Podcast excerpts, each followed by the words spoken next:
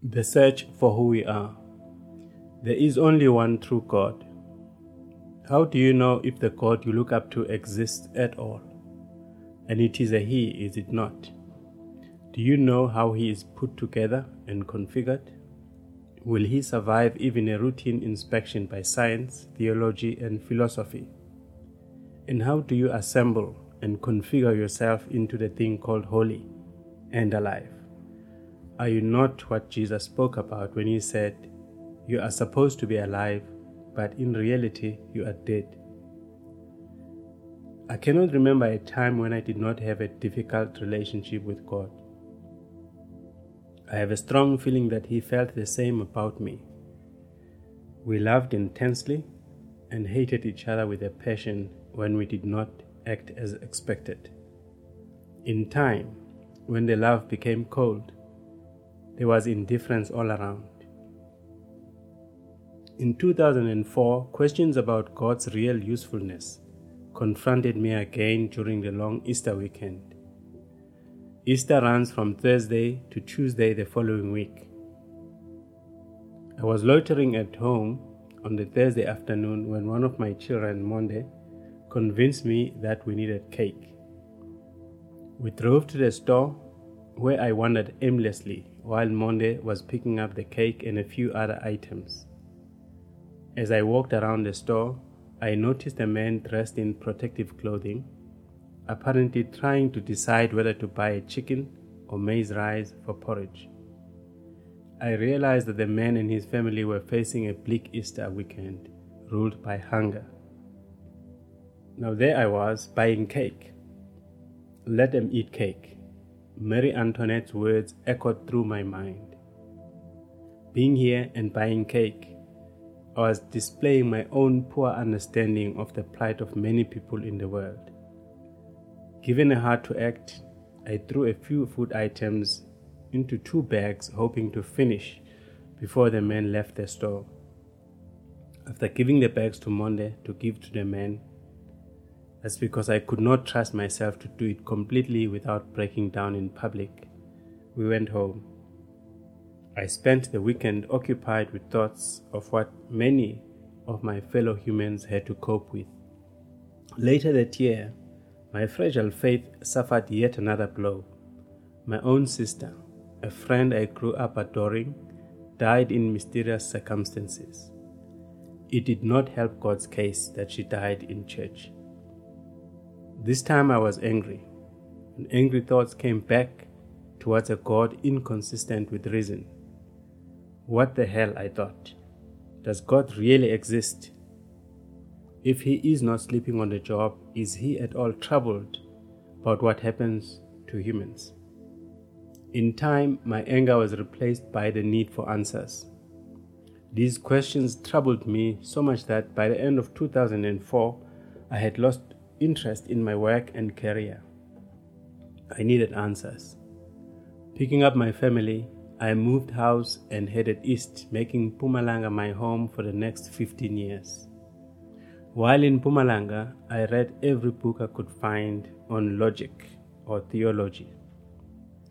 It did not take me long to conclude that there is a creator, but he is not in the least what we imagine him to be. After careful investigation and study, I also established that science had formulated a working theory that unveils the one true God, the creator of the universe. Even though science had formulated these ideas that are capable of describing the smallest to the largest cosmic structures, science was none the wiser about what it had uncovered. Science proved dependable in explaining the forces at play at the origins of the universe, its structure, evolution, and ultimate destiny. Science remained aloof and was either indifferent or unconscious about what it had found.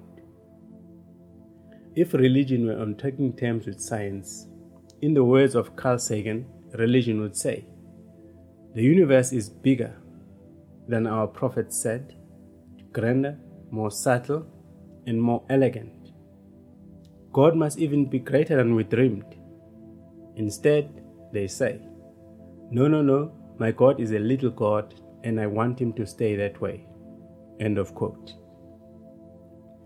Upon further reflection on science, theology, and philosophy, I became convinced that the God of modern religion could not be real. That God does not exist because he does not correspond to known facts. Modern religion plays so fast and loose with the truth that it merely produces a more enlightened conviction of its own ignorance. How do you come on the divine ticket and spew out so much hatred against differently abled persons?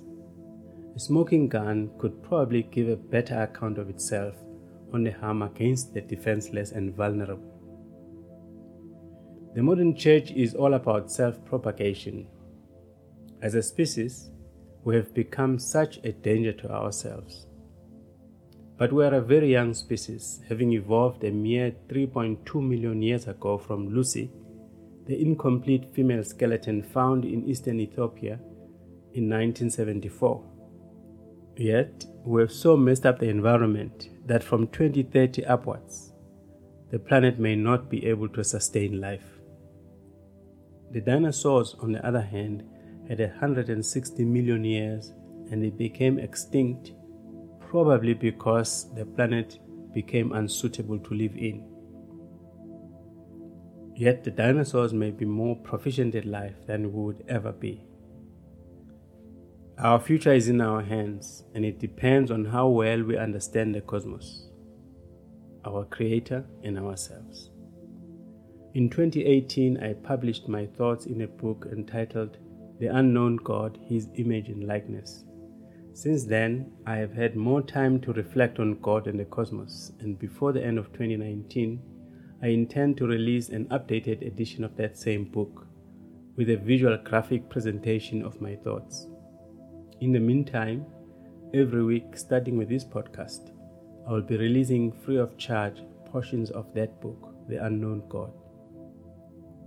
In the current podcast series, however, I want to attempt to answer the following questions 1. Who are we? 2. Who or what is God? 3. What is the purpose of creation? And 4. What is grace? The ability of God given to humans. Come join me. We shall approach these questions from three schools of thoughts philosophy, science, and theology. These three disciplines match our nature mind, body, and spirit, respectively. They are also a parallel to the Hebrews' conception of a cosmos as consisting of the heavens, the earth, and the water under the earth, a three story concept of the universe. We can understand ourselves and our Creator much better if we understand how the cosmos is put together. Science, philosophy, and theology are our special tools. We shall begin our search by appealing first to theology to disclose our nature. At the same time, we will knock hard on the doors of science to unwrap the human genome. We shall also reason with philosophy and try to find common ground with the two other schools of thought. As you can imagine, this could take more than one book. We are in no rush. The subject of our existence deserves that much attention. Thereafter, we shall tackle the big subject of God and the reasons for our creation. We shall explore grace, the power of God conferred on humans to accomplish the purpose that God set before us. Many religions believe that God is not open to understanding and explanation because God, according to them, does not want his ways known. But God disagrees. Here is what God had to say about this. And I will give them a heart to know me as Jehovah, and will have them for my people, and I shall have me for their God, because they shall turn back to me with all their hearts. In addition, God has also accused us of stupidity, saying we have no interest in knowing Him. He says, For the shepherds are stupid, they don't seek the Lord, therefore they have not prospered, and their whole flock is scattered. Nevertheless, a daunting and lofty effort lies ahead. We have a lot going for us because today, almost every person on the planet, resources permitting, has sufficient access to records and information to make the mystery in the fields of science, theology, and philosophy rational. With nearly as much information as the President of the United States of America, no names please, at our fingertips, we are sure of success in the future. We shall knock hard on the doors of science, religion, and philosophy and ask them to reveal their secrets about our Creator and about us more clearly. Now more than ever, we remain confident that the problems and threats facing our generation are capable of clearer definition. There is only this requirement objective facts and rational understanding are important. We shall venture informed opinions where there are no facts available. However, doing as science does, when we make our conclusions, we shall be sure to separate fact from speculation. The first question we must deal with is Who are we? There are methods to knowing and explaining things. The one method is the synthesis principle. The method teaches, open quote, each part only becomes fully clear when seen in relation to all the rest, close quote. We can know ourselves, this principle argues, if we have more information on our surroundings. A similar theory, the theory of relativity, says that you can know what you are by comparing yourself to another thing that is not you. People can define themselves relative to each other, for example, and in relation to other things. We can also know who we are in relation to God because there is enough information available on our Creator for us to infer reasonable conclusions about our own nature. In the first place, we know that all humans came from the lineage of Adam, a person created male and female, two witnesses in one body. In the first chapter of Genesis, Adam existed male and female perfect and complete as the image and likeness of God. In that first chapter of Genesis, God created Adam male and female.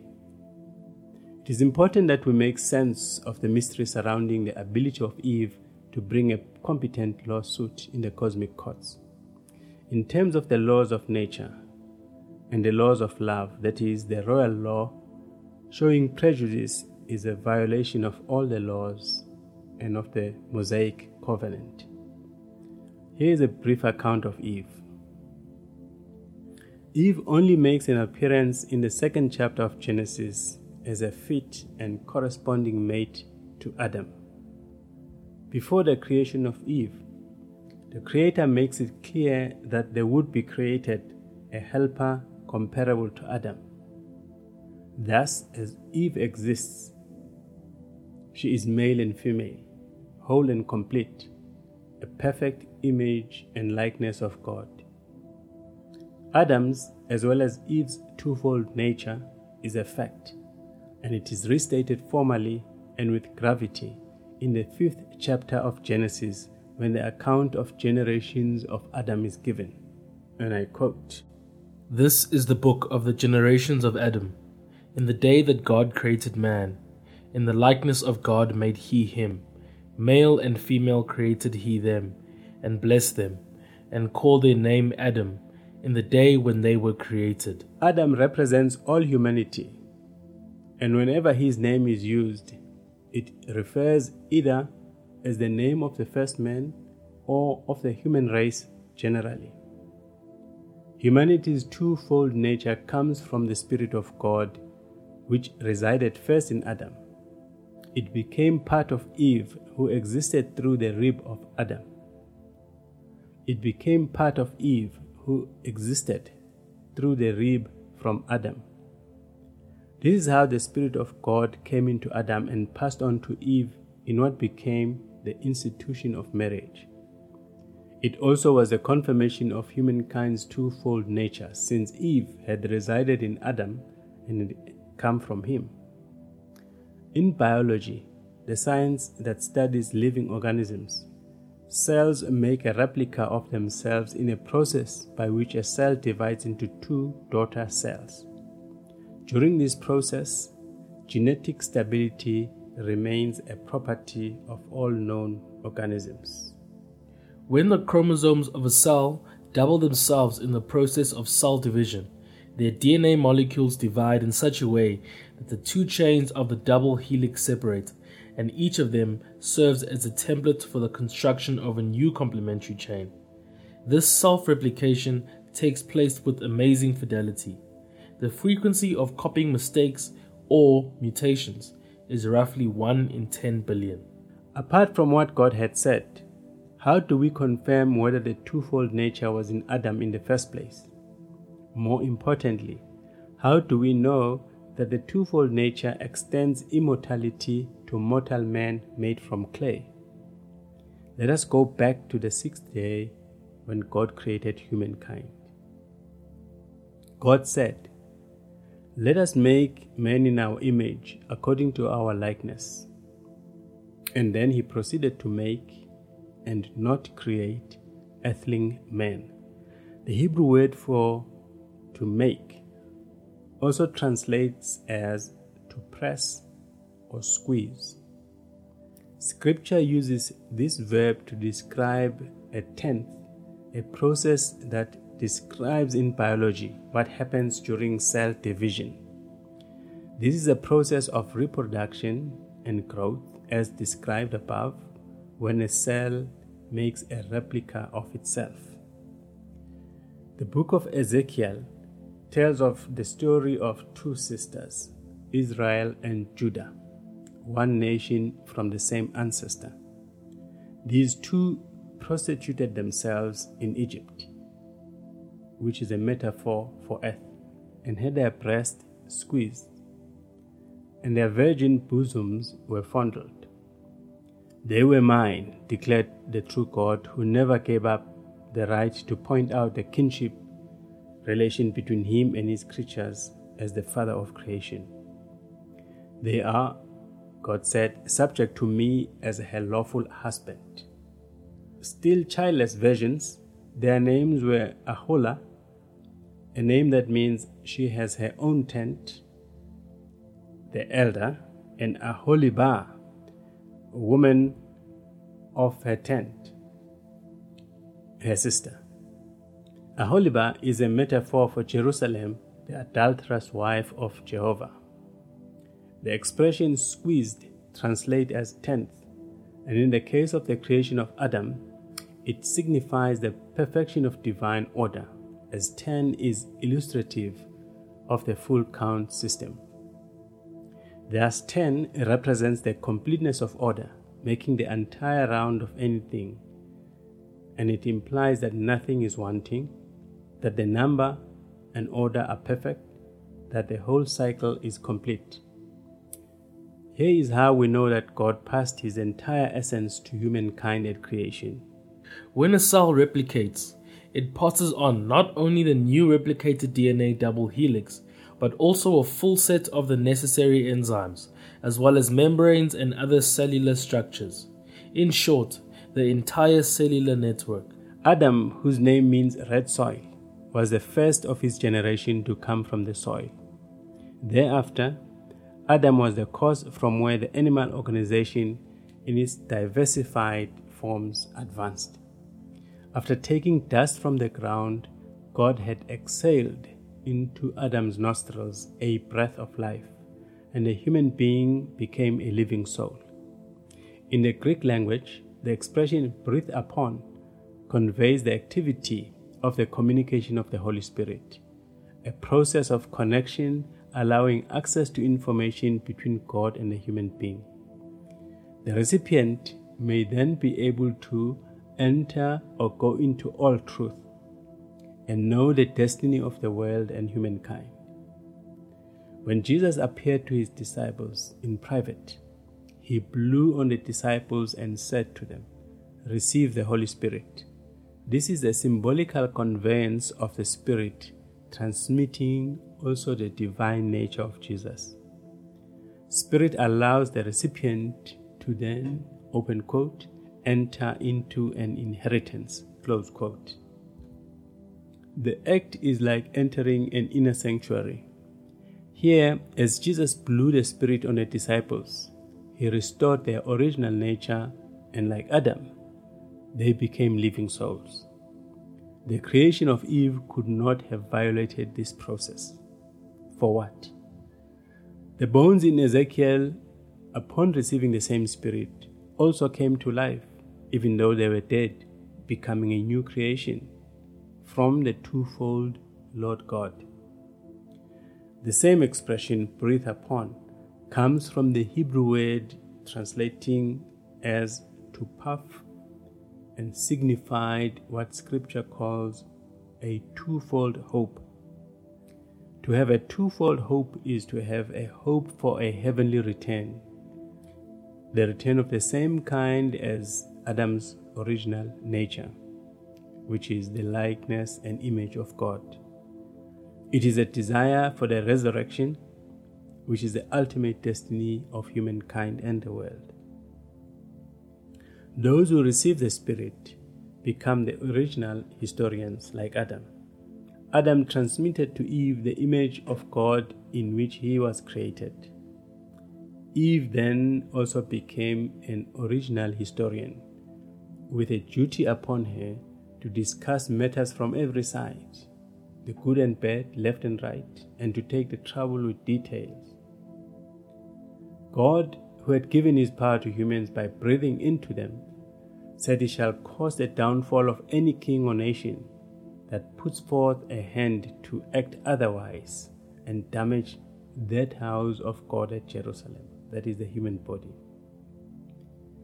The warning comes from the interpretation of the root expression twofold hope and applies especially to all those intent on dehumanizing the woman by depriving the woman and others of their divinity the inferiority of the woman inferred from biblical texts is a metaphorical expression referring to all humans.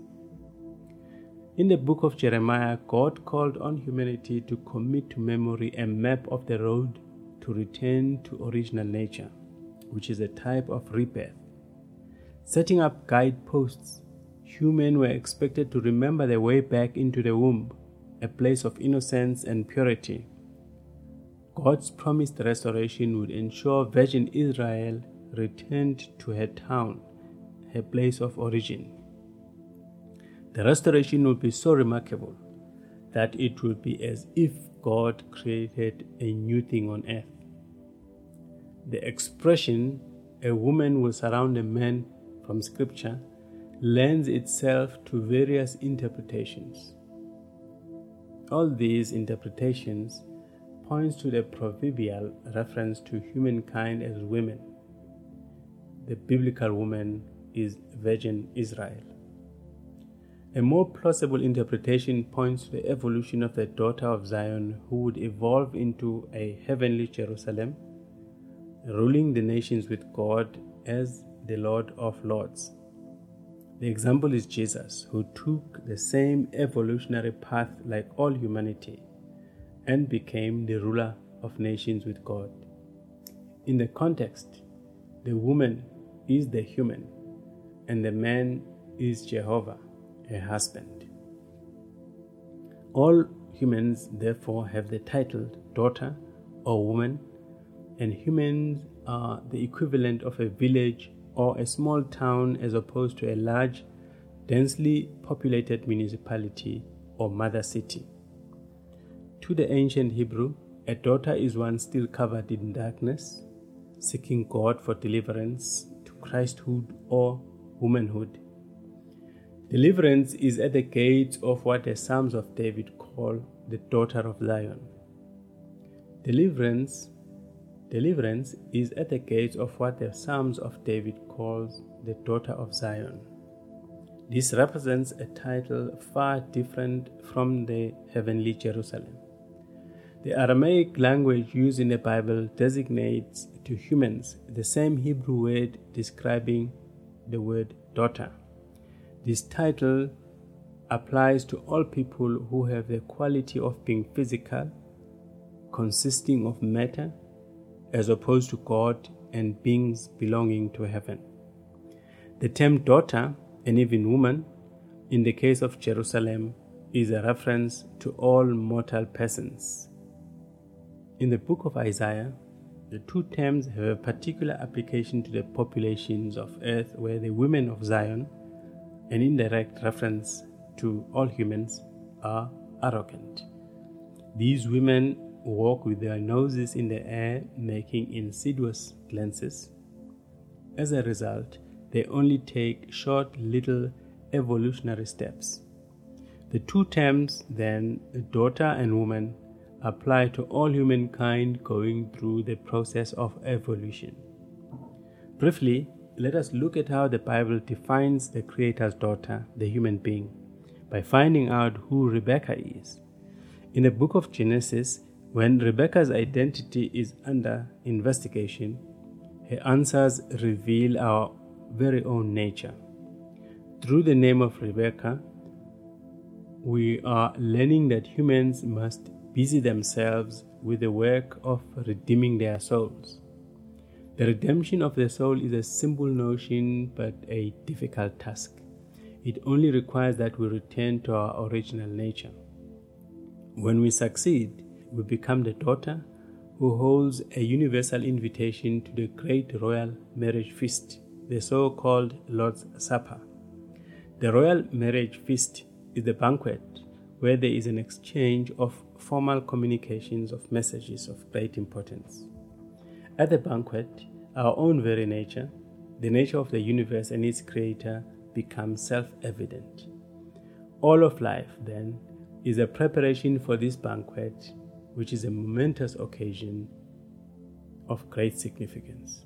The banquet proposition represents the happiness of the coming messianic kingdom to the human individual, transforming the estranged human ego into a heavenly guest. At his own configuration, Jesus implored us to remember the occasion and to share it with others because this is how the kingdom of God comes to us that is, to keep at uniting our two natures through forgiveness until that day the kingdom of God manifests. Bible scholars have said that it was the point of transition between two economies and their two great festivals. The one about to close forever, the other immediately to open and run its majestic career until from earth it be transferred to heaven. The economy that is doomed for permanent closure is the rule of the human ego. Being human, then, is a marker of transition and the beginning of the transitional passage. During this transitional period, we are not even women, but a daughter in the process of evolution. The preparation for the feast begins with the harvest and winnowing of grain, a metaphor for separating falsehood from truth. In humans, this represents the rejection of the human ego, thus restoring the whole person to health. That is all that is required, nothing more. Rebecca's name, like all names in the Judeo Christian religion, are definitive and convey a certain meaning. Her name is the Arab language pointing to, open quote, a looped cord for tying young animals, close quote. This is a reference to our human nature, young as untrained as an animal. Her name also means team or yoke, and in the language of Syria, it means threshing. Her name here signifies the daily routine of humankind, that is, the harvesting and winnowing of grain. And this evokes images of the Lord's Supper the winepress and the threshing floor and points to the salvation of the human soul, where we try to get back to our divine nature, which is deliverance. In the ancient world, the threshing floors were used to separate edible grain from the external coverings. Accomplished by at least two animals, yoked or teamed together, these beasts walked on the harvest. They used a level outdoor area, symbolic of external activity in our world, and this was for threshing grain and threshing it into bundles laid out and having the animals dragging a heavy object over them. Because the threshing floors were often located on top of a rock, this symbolized the refinement of the human condition in the body, personified by the Adamic clay or rock. In other examples, removing husks from corn is done by grinding the harvest between a top and a lower stone, representing the spirit and the body, respectively. It is also known as the rider and the horse, which is a chariot. Threshing is part of the harvesting process, a process the Bible uses to represent the high point of dealing with the human soul for salvation. When a soul can separate the wheat from the useless material consisting of seed coverings, it rejoices over a good harvest. In this sense, threshing usually exemplifies divine judgment, an attribute of God. When Jesus instituted the Lord's Supper, he gathered with his twelve apostles. The twelve represents the twelve attributes of God. Jesus had gone to Jerusalem to celebrate the last valid Passover, having dismissed the traitorous Judas, who represented the human ego. The twelve disciples each constitute a distinguished character of God. With the twelve qualities, Jesus, who, being in the form of God then, thought it not robbery to be equal to God because he carried in his being the power of God, the Supreme Being, the eternal and infinite Spirit, the Creator and ruler of the universe. The act of separating falsehoods from truth was the centerpiece of the Lord's Supper, and we are to keep doing this in remembrance of our own function here on earth by consecrating bread and wine, making them holy. The bread and wine are symbolic of our body and spirit nature, respectively. They are, according to Scripture, our Adam and Eve nature, respectively. This is because Adam is a red earth, while Eve is spirit. This act of making one whole is the human being, the congregation of God, in whom is the assembly of all the twelve attributes of God into one body. This is the unity of body and spirit, the bread and wine, into a congregation, a place that is made holy. Many people incorrectly think of a church as a building for religious services. This kind of so called church is a new invention by man as there is no scriptural basis for it. Would it not be supreme irony if the windows of heaven are shut tight especially on the days when most humans choose to go on their knees to howl at God in prayer. Most people behave as morons during the week, willing and dealing, but not on Sundays. On Sundays, they wake up early, get dressed, and go up to church for another shouting and yelling session with God. On Monday, they are back to being jackasses. Haven't you heard God has made it clear where and how he may be reached. Be silent, all mankind, all people everywhere, before the Lord, for he is located at his holy dwelling place. In Zechariah, God is represented as coming forth from his heavenly temple to occupy the earthly sanctuary that his people have prepared for him, a sanctuary not made by human hands. Rebecca then is our first step on how we should view ourselves and how we answer the question, Who are you? We shall also learn how to constitute ourselves into God's preferred dwelling place, the church. We know Rebecca as the wife of Isaac and the mother of Jacob and Esau, the two twins resembling our binary nature, which is divine and human. When her identity was questioned, Rebecca presented her full credentials and introduced her family into the presence of her future in laws. The Nguni peoples of southern Africa have a tradition called Ubuntu. This is a way of life grounded on the notion that Umuntu Ngumuntu Ngabantu, that is, I am because you are. An offshoot of this principle is the understanding that you are known only as someone else's child. You are not your own. Rebecca realized this and she introduced her entire lineage to her visitor. The senior servant of Abraham, his house officer, had taken an oath that in seeking a bride for Isaac, there would be two conditions. The first, he would not allow Isaac to marry someone from Canaan, a place also known as the Low Region, both of religion and morals. The Canaanites were a wicked, cruel, and rebellious people cursed by God.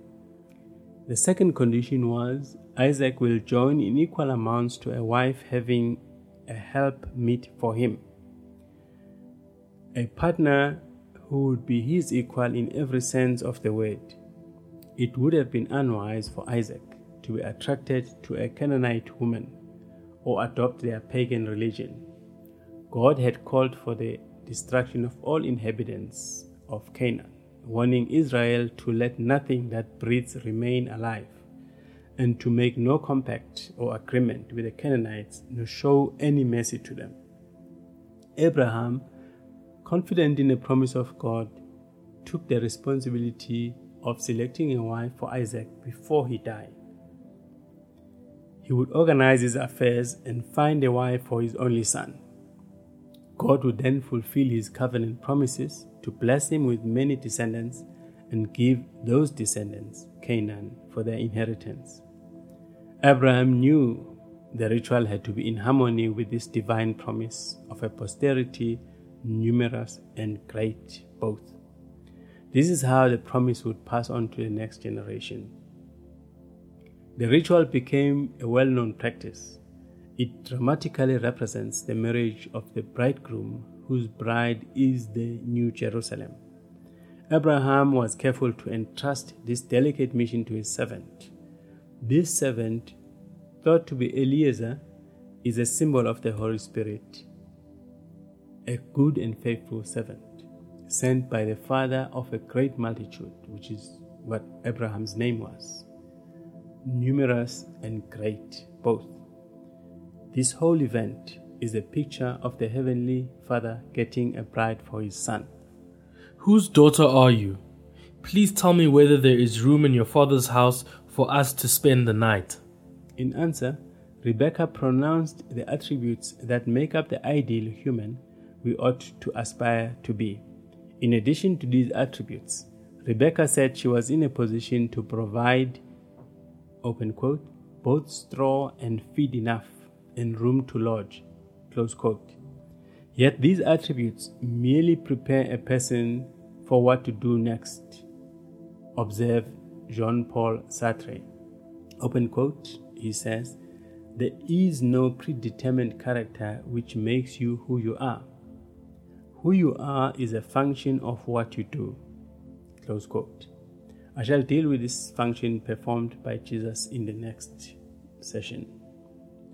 Rebecca said she was a daughter of Bethuel, whose name means the abode or dwelling of God. That is, she is the result of God expanding his kingdom, a permanent place where God dwells. Rebecca's introduction of herself and her family is illuminating. It is a description of who we are Bethuel himself was Milcah's son, a name that means Chaldean council.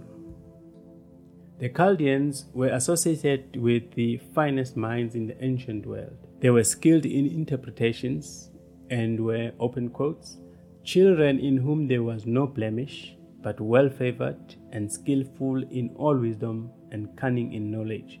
Close quote. They had a good grasp and understanding of science, with an ability in them to stand before the Creator to be serving in the king's palace. By invoking such a prestigious family name with this illustrious ancestry, Rebecca presented a picture of a wholly unified person rooted in wisdom. The ancient Hebrew also views the human as a twofold unit. A person is, according to this notion, the product of a union of a body and mind. These two join through a third aspect, spirit. It is the spirit which holds the body and mind together. The soul is the fourth aspect, and it is the sum of the three together of the body, the mind, and the spirit. This is important to clarify since many people incorrectly believe that the body is a covering for the soul. It is actually the other way around. The soul is the protective cover for the body, as shown in the infograph below. In this form, the human resembles an atom, the mini universe. Every atom is made of smaller bits of matter. In the infographic below, the atom is shown as a threefold unit. It is the twofold nucleus and the electron. Here is how the atom is set up. Deep inside the atom, hidden far beneath the electron cloud, is the nucleus. The nucleus is made of positively charged protons and electrically neutral neutrons. We know that similar charges strongly repel each other. Electrons repel electrons, protons repel protons. The nucleus is able to stick together because there is a short range nuclear force binding the protons and neutrons and thereby overcomes the electrical repulsion among the protons. On the outside of the nucleus, there is an electron circulating around the nucleus. In humans, this same short range nuclear force binding the protons and neutrons is the Spirit of God which is in human beings. The protons and neutrons are the male and female, the image and likeness of God within humans. According to this conception, the soul or electron constitutes the unity of a human person. The human atom, enclosed by the electron, has the same form and order as a galaxy, the biggest known structure in the universe. Our galaxy, for example, is one of a hundred billion galaxies and a billion trillion stars. We share a number of attributes with the universe in this manner. Like people, stars, planets, and galaxies are born, live, and die. Evolution is a fact, not a theory. Here we see there is an infinite hierarchy in the universe, so that a human being, an electron, in our universe compares well side by side with a galaxy and should reveal itself as an entire closed universe. The human being, the whole person, the body, breath, and mind is a mini galaxy. Adam changes states, evolving from ordinary clay at creation to living clay and finally to a living soul. When we compare the atom to an egg, we would see a similar pattern. A chicken egg the thin shelled reproductive body laid by a female bird goes through the same process of evolution before producing a living soul, the chick. The egg consists of a shell, the egg white, and a yolk. An egg, like a human being, is also a living system, a replica of the cosmos. All three parts receive extremely high temperatures as the hen gathers her eggs under her wings. It takes seven days to heat each of the three parts of the egg to perfection. 21 days in all are required for a chick to emerge from the threefold egg. The imagined egg coming into existence is the living soul, being the fourth part of a threefold egg. For a different understanding of all living systems, let us now turn to chemistry.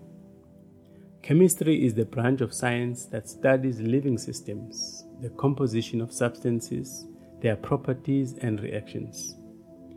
Scientists have observed in chemistry that all of life's living systems maintain a state of existence requiring the continuous conversion of different forms of energy.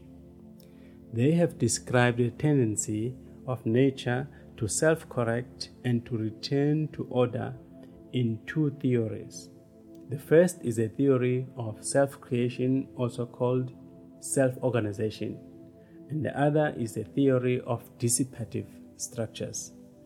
If a living system had to behave the same as humans, the system would be unviable because a dysfunction would change the integrity of the system and it would die.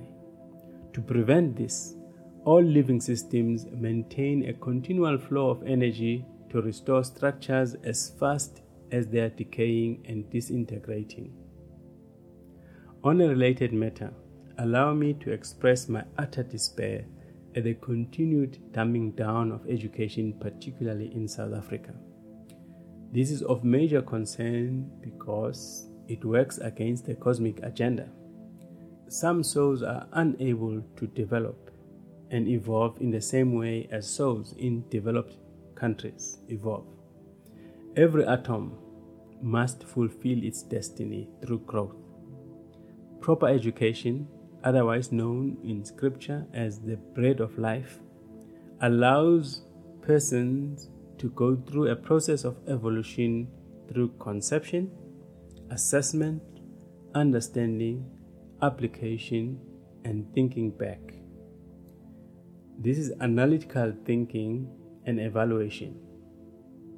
Lack of proper instruction deprives many people the ability to get through normal evolution. As a result, many souls remain trapped at the same station for billions of years. The 24 courses for priests, and we are all priests of the Most High, set by King David, are compulsory for everyone. Causeless delays results in the overpopulation we see in the world today. The overpopulation threatens the survival of our species and the planet.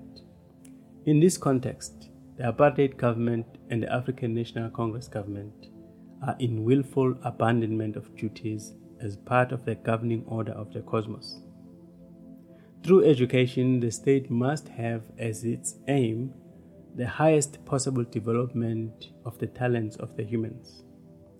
Between the apartheid government and the ANC government, there is capability, probably running into billions of souls trapped in devolution, which is the opposite of evolution.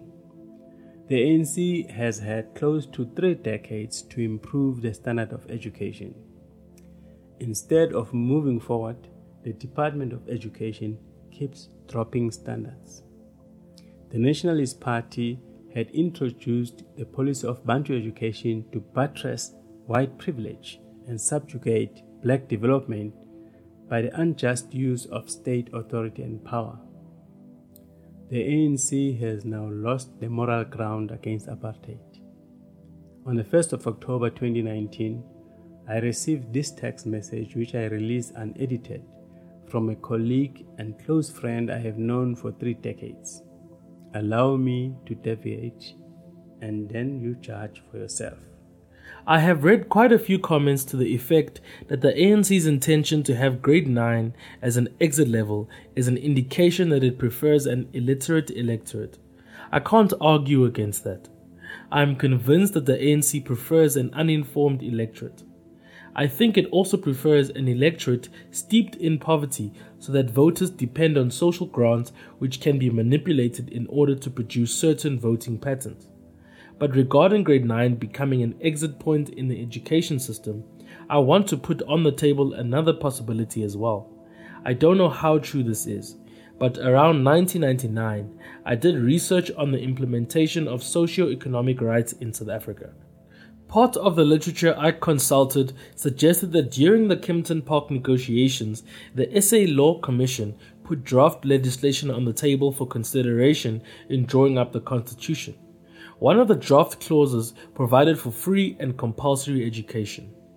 The literature suggested that the ANC opposed the part about free but endorsed the part about compulsory.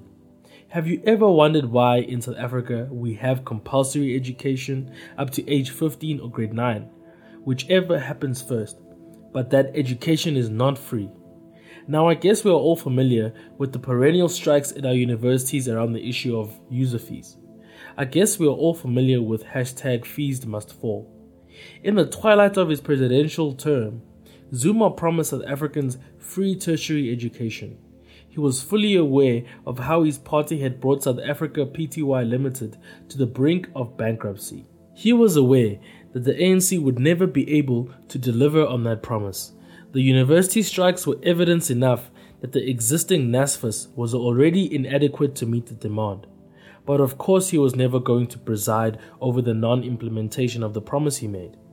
But still, the problem must be addressed. It seems to me that Angie's plan is geared at addressing the problem. If South Africa flushes out of the education system millions of learners at the point of grade 9, there will be that much less learners to worry about at university level. What are your thoughts? Mandla Silwane, 1 October 2019. I am still stunned and have no thoughts to add to this. The state of poor education will affect countless generations long after this crop of leadership is forgotten. Liberation movements, especially in Africa, have shown a lack of nobility in character, quality, and purpose. They have become an extension of the curse of colonialism. But I digress. Unlike the human beings, a natural living system has a reciprocal relationship to all objects, individual and groups in the entire environment. The system, in order to stay alive, makes sure to remain connected to the entire environment because it survives on the continual flows of matter and energy coming from the same environment. Continually repairing and perpetuating itself, the system necessarily operates far from equilibrium, where new structures and new forms of order may spontaneously emerge thus leading to development and evolution. Let us now turn our attention to probably the most basic and fundamental definition of who we are. This definition applies to the cosmos, the Creator, and to us. It is this definition of the ark. It is the definition of the ark, and it has three defining characteristics box, order, and light a few remarks, and then in the next podcast, I will deal with the essence. For the ancient Hebrew, the human is an ark and a place of order. It is similar to the ark of Noah and to Moses the man. The human ark has the same patterns of self generating networks described by science as a defining characteristic of all life. Moses was born at a time when the ruling Pharaoh of Egypt had ordered the death of all male infants born to the Hebrew women. When Moses' mother was no longer able to hide him, she made an ark for him and sealed it with bitumen and pitch, and she set it among the reeds along the edge of the Nile River. Bitumen is a type of liquid pitch that boils up out of the earth and swims on the surface of the water like a black oil substance. In time, it thickens into a harmonious uniformity of substance after exposure to air. The bitumen would have ensured that no water was allowed into the ark to drown it or flood it. Here we see the similarity between Noah's ark and Moses, the human. Moses' mother had hoped that a sympathetic woman would discover and rescue the infant. Indeed, that is what happened. The daughter of Pharaoh rescued Moses and unwittingly hired Moses' own mother to take care of him. Even though the Pharaoh had ordered to kill all Hebrew male babies, Moses is not only saved, but is brought right into Pharaoh's household to be raised. As the adopted grandson of the Pharaoh, Moses became a remarkable human being, educated in all the learnings of the Egyptians.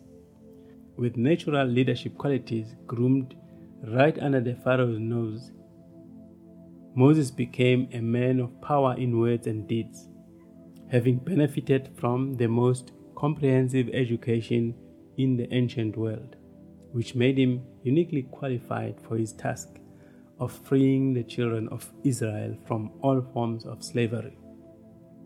Egypt is symbol of all the bitterness and suffering in the world.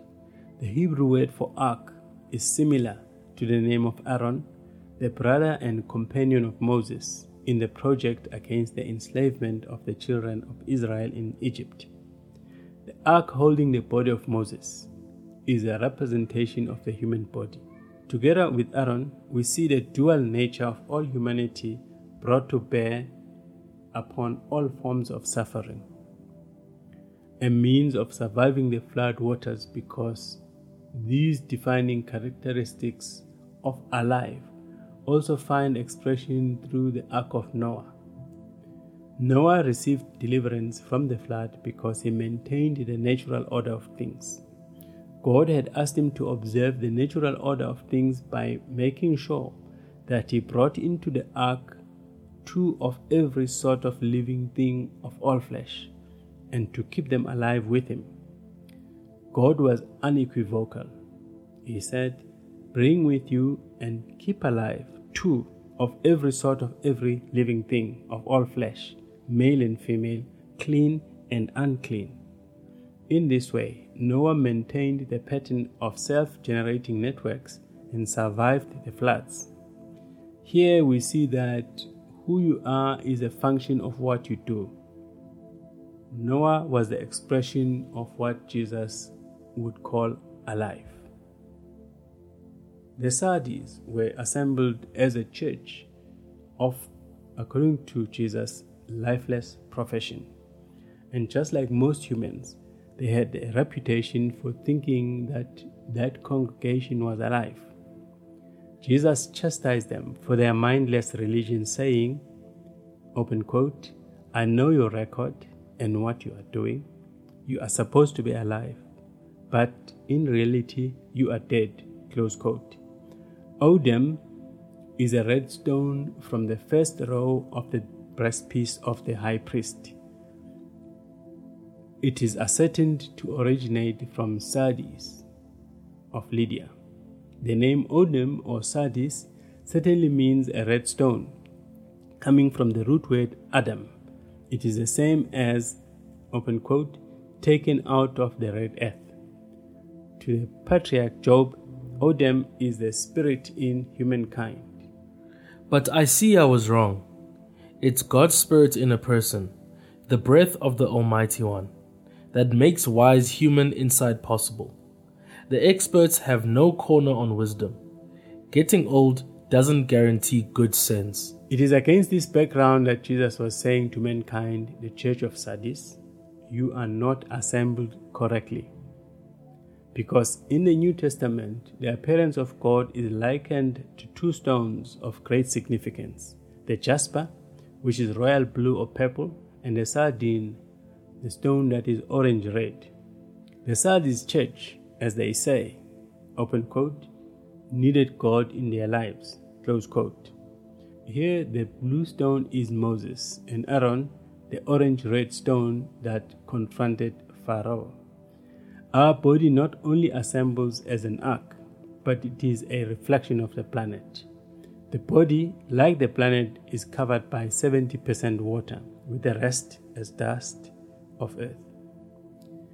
While Noah might have faced a literal flood, we are drowning in misery. The ark is any box used to store items and to keep those items in order. The definition of an ark includes the gathering of any objects kept in a box place, or any other container for maintaining order. Such boxes include a stock for confining livestock, or a portable enclosure or basket in which babies play, and also a correctional institution for those convicted of crimes. The notion of a box includes the entire cosmos. Cosmos is a Greek word for the order of the universe. When science studied the galaxies, they saw a pattern of universal order and beauty from the smallest to the largest structures. There is order in the universe, and order is the opposite of chaos. The scientists also marveled at what was revealed to them as chaotic violence on a scale not imagined even in a dream. Science found it remarkable that a universal order with such violence that destroys galaxies, stars, and worlds even permits life. Yet, this dual nature of order and chaotic violence is the yin and yang holy order of the cosmos. Science saw how this mix of violence and beauty lends perfect balance to the universe, concluding that the universe is neither benign nor hostile. It is, according to Carl Sagan, open quote, merely indifferent to the concerns of such puny creatures as we. Close quote. Humans are not the center of the universe. The sun does not rotate around Earth. Humans and Earth need gods to evolve. Humans must be the example of order set by God and the cosmos. These are good examples of light and order. Other than humans, every living organism in nature has maintained the significance and order given to it at creation. This order is lacking in human beings because of the division between body, mind, and spirit. This is what scripture calls spiritual death. It is evidenced by the domination of the ego mind over spirit and the suppression of one of our masculine or feminine nature. The mindlessness of religion has men wanting to be holy and so are killing each other just to get into heaven we have no clue what holy means. Any box shaped object like the ark, patterned after the order God gave to Moses and King David, is holy. It is ordered holiness. And light is a distinguishing feature of the ark, and God is life and light. St. Paul, writing to Corinthians, said, open quote, May he the God of peace, sanctify you to perfection, and your spirits and souls and bodies be kept faultlessly safe and sound at the coming of our Lord Jesus Christ. Close quote. Moses also cautioned about the neglect of our other nature, most certainly the feminine nature, saying this results in spiritual death. Open quote, he said, and he that smiteth his father or his mother shall be surely put to death. Close quote. There are women today in an attempt to balance the morally unrestrained male aspect in humans, end up killing their feminine nature, becoming more toxic than men. When Adam, the person made from clay, received the breath of life exhaled into his nostrils, Adam the human became a living soul. In humans, the upper body and the lower body also constitute our dual nature. Even before Adam received the breath of life, he existed in bodily form and was twofold. He was in complete balance until he believed the lies of the serpent and started having evil enjoyment of the power to disobey. He could not balance or counteract evil with good he was having evil enjoyment. The book of Genesis traces the line of the promised seed, the Messiah, as being in the direct line of the ancestry stretching from Adam and Eve. This line of ancestry ends with the Anointed One, the Christ, who is our potential nature in the book of Matthew. Christ, as the expected Savior, is the Anointed One who is above mere humans. Humankind, therefore, can evolve from Adam or Eve to the Christ person. Note that I said the Christ. This is a title that describes any person who regenerates himself or herself to the level of Jesus Christ. These are the individuals who have accepted and hold the assertion offering first hand authentication of the human divinity assumed by Jesus. They are the true church in her beauty and unity. It is by intention that the line of ancestry for the Messiah begins with Adam and Eve and reach its highest point in the Messiah. The messianic line of ancestry brings together over time, literally and figuratively, Adam and Eve joining and holding two witnesses in one body to make up the church of God. God's intention was to dwell among his people. Moses had instructions for an exact and detailed pattern for building the Lord's tabernacle. The tabernacle was to be a place, a royal residence of the King of Israel. The Messiah is the anointed cherub with two wings representing the male and female. The cherub, consecrated to the Lord by anointing oil, is united in that way. The cherub is also the expansion, the way for God to extend his base to earth as it is in heaven. The tabernacle is the human body, the temporary place where God will establish a base from which to extend the kingdom of heaven. The human body will be the electron or soul in which God is to dwell in the chest or ark of his people.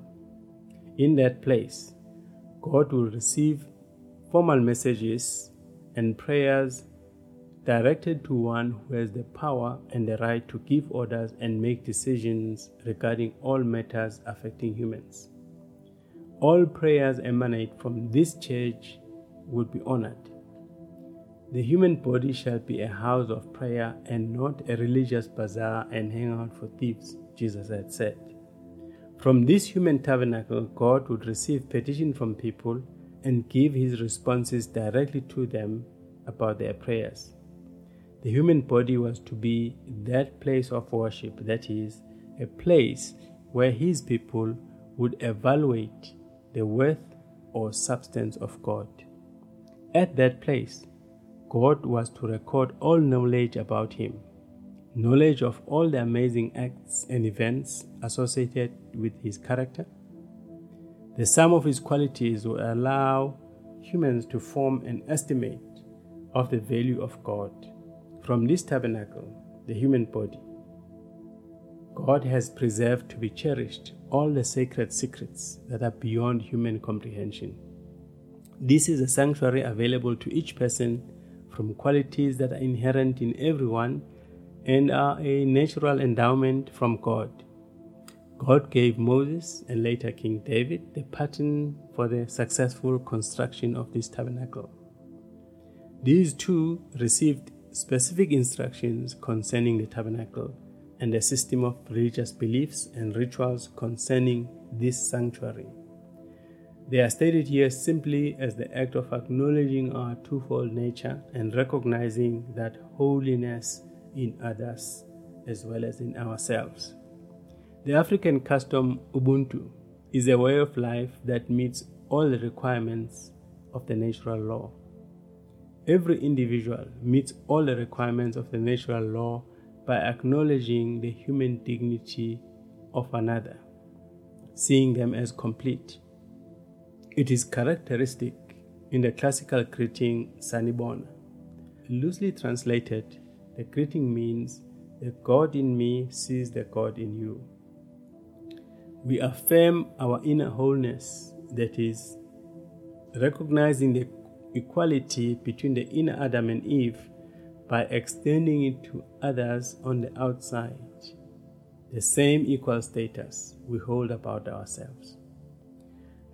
No one is under any obligation to building the sanctuary, but it remains an open invitation to the people to take up or reject the offer. We are, in effect, individual parts of the sanctuary built so that God may dwell and associate his presence and power with human beings. The sanctuary is to accommodate God's presence in humans.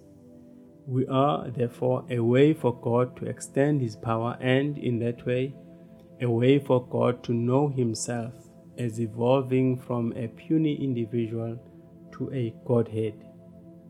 Each person succeeding is given a planet to rule. When Jesus said, In my Father's house there are many mansions, he was referring to the more than a hundred billion known galaxies. The universe, according to science, is ever expanding. And, open quote, the number of stars in the universe is greater than all the grains of sand on all the beaches of the planet Earth. Close quote. But God would not force these riches upon anyone. God accepts contributions only from those whose hearts are willing to give. The association of obedience, commands, and rules with the conception of hellfires is really tired and grossly manipulative. A human sanctuary, freely constructed and meeting the specifications of Moses, would go by the name of God, a title we may perceive to be emblazoned all around that sanctuary. It is a place where an individual speaks to God face to face, as one speaks to a friend. In that tabernacle, there will be an ark of the testimony where, written by God, the power of God is made clear on two stone tablets. Each of the two stone tablets would contain five of the Ten Commandments. One of the stones would have written on it the five laws concerning God, the other stone would have five laws concerning humankind. Eve, with two witnesses in one body, is the symbol of the first five stones concerning God. Eve's name means, open quote, explain, make known an interpretation of a riddle. Riddles are difficult questions decided beyond dispute only by at least two or more people gathered together.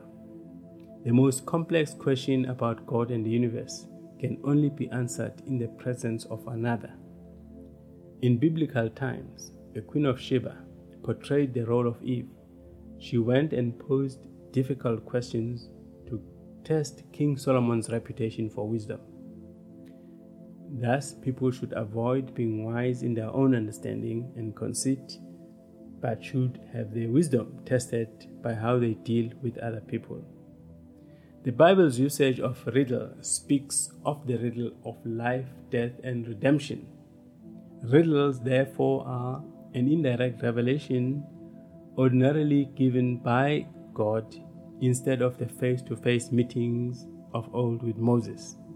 Every living being has a male and female aspect inseparably connected to them naturally, just as the quality of opposites defines polarity. The twofold nature is the wisdom of God, His agency and chief architect, and responsible for all the wonders and miracles attributed to God. Adam, with two witnesses in one body, is symbolic of the other five laws concerning humankind contained in the Ten Commandments. Eve and Adam are the centerpiece to the creation story, and their presence reveals the deepest significance in the ark, the mini universe, and the big universe, God. It is in bringing our inner nature, placing them on the same level as the inner Adam, that we are able to understand the reason for life, for death, and for redemption. The two are the angels that guard the holiness of God. None of them may approach the presence of God, nor the tree of life stationed in the midst of paradise alone. The two together guard the presence of God, making sure that only when they return together they can gain entrance into the presence of God, which is paradise or a state of happiness. Adam and Eve together belong to a class of angels that are one whole in appearance, a whole made up of complicated but related parts. Their main task is to guard the way to God, ready to cut down to shreds any one who tries to pass through the tree of life. Their main task is to cut the way to God, ready to cut to shreds anyone who tries to pass around the tree of life to try to access God and the state of happiness. The two, Adam and Eve, can assemble and dismantle the tabernacle only together while on their journey here on earth, just as God Himself does. It is for this reason that we have the ark called the Ark of the Testimony, because, as written in God's law, only the testimony of two human beings, male or female, is true. When constructed, the ark is a box built as if it had four walking feet, the feet bent as if walking. Adam and Eve constitute the ark of the testimony with four feet, two on either side. The ark, covered with gold, has made it possible to carry the two tablets of stone as one body, Adam Eve. Together, they have the evidence and are proof of life the state called alive. These two stones contain the Ten Commandments or written instructions on the purpose of life. Jesus, the man, achieved this by changing his natural form from a natural person to a spiritual state, the Christ. The Last Supper was such a momentous occasion, marking that change for Jesus from a mere human to a spiritual being.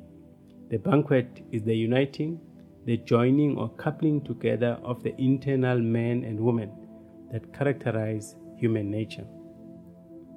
Jesus' death on the cross correctly denotes a transition from mortal to immortality. That is why there is no death, because death, including physical death, is a rite of passage when an individual changes from one state to the next. From this divine marriage of Adam and Eve arises a powerful individual, as noted by Shakespeare's King Richard II. My loving Lord, I say goodbye to you and to my noble cousin, Lord Aumerle. I may die, but I am not sick. No, I am young, vigorous, and still cheerfully drawing breath. And just as I leave the best for last at the dinner table, so do I turn to you, Father, whose youthful spirit lives on in me, doth with a twofold vigor lift me up, and gives me strength in the fight to come. With your blessings on my lance, may it defeat Mowbray, and add new glory to the name of John of Gaunt by the deeds of his son. The Last Supper marked the attainment of the highest point of altitude reached by a heavenly body in the process changing its state from natural to a spiritual being. It brings the observance of the Passover feast to its expected climactic end. It is the attainment or arrival at the highest pitch of glory and power available to human forms. What is the Last Supper? It is an elaborate meal, often called a feast, where food and drink is served both as nourishment and as ways of saying something to each other. It is the marriage of the inner Adam and Eve, a marriage of heaven and earth. In the next podcast, we shall explore the three aspects of the ark to gain a better understanding of who we are.